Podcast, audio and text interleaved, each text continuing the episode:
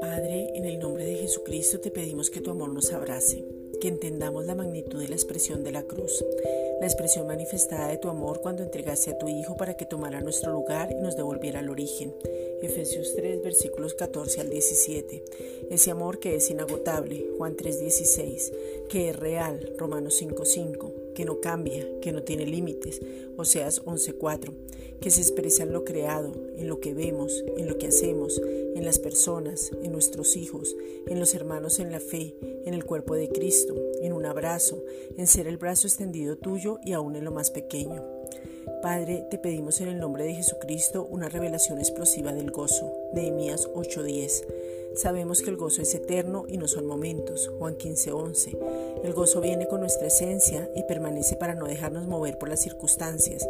Entonces te pedimos, Padre, que nos enseñes cómo dar lugar al Espíritu Santo para que el fruto se pueda manifestar en nuestras vidas, incluyendo el gozo. Romanos 8:14.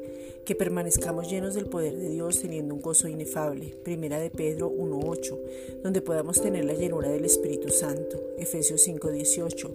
Estemos llenos de de justicia entendiendo quiénes somos. Gálatas 5 versículos 22 al 23.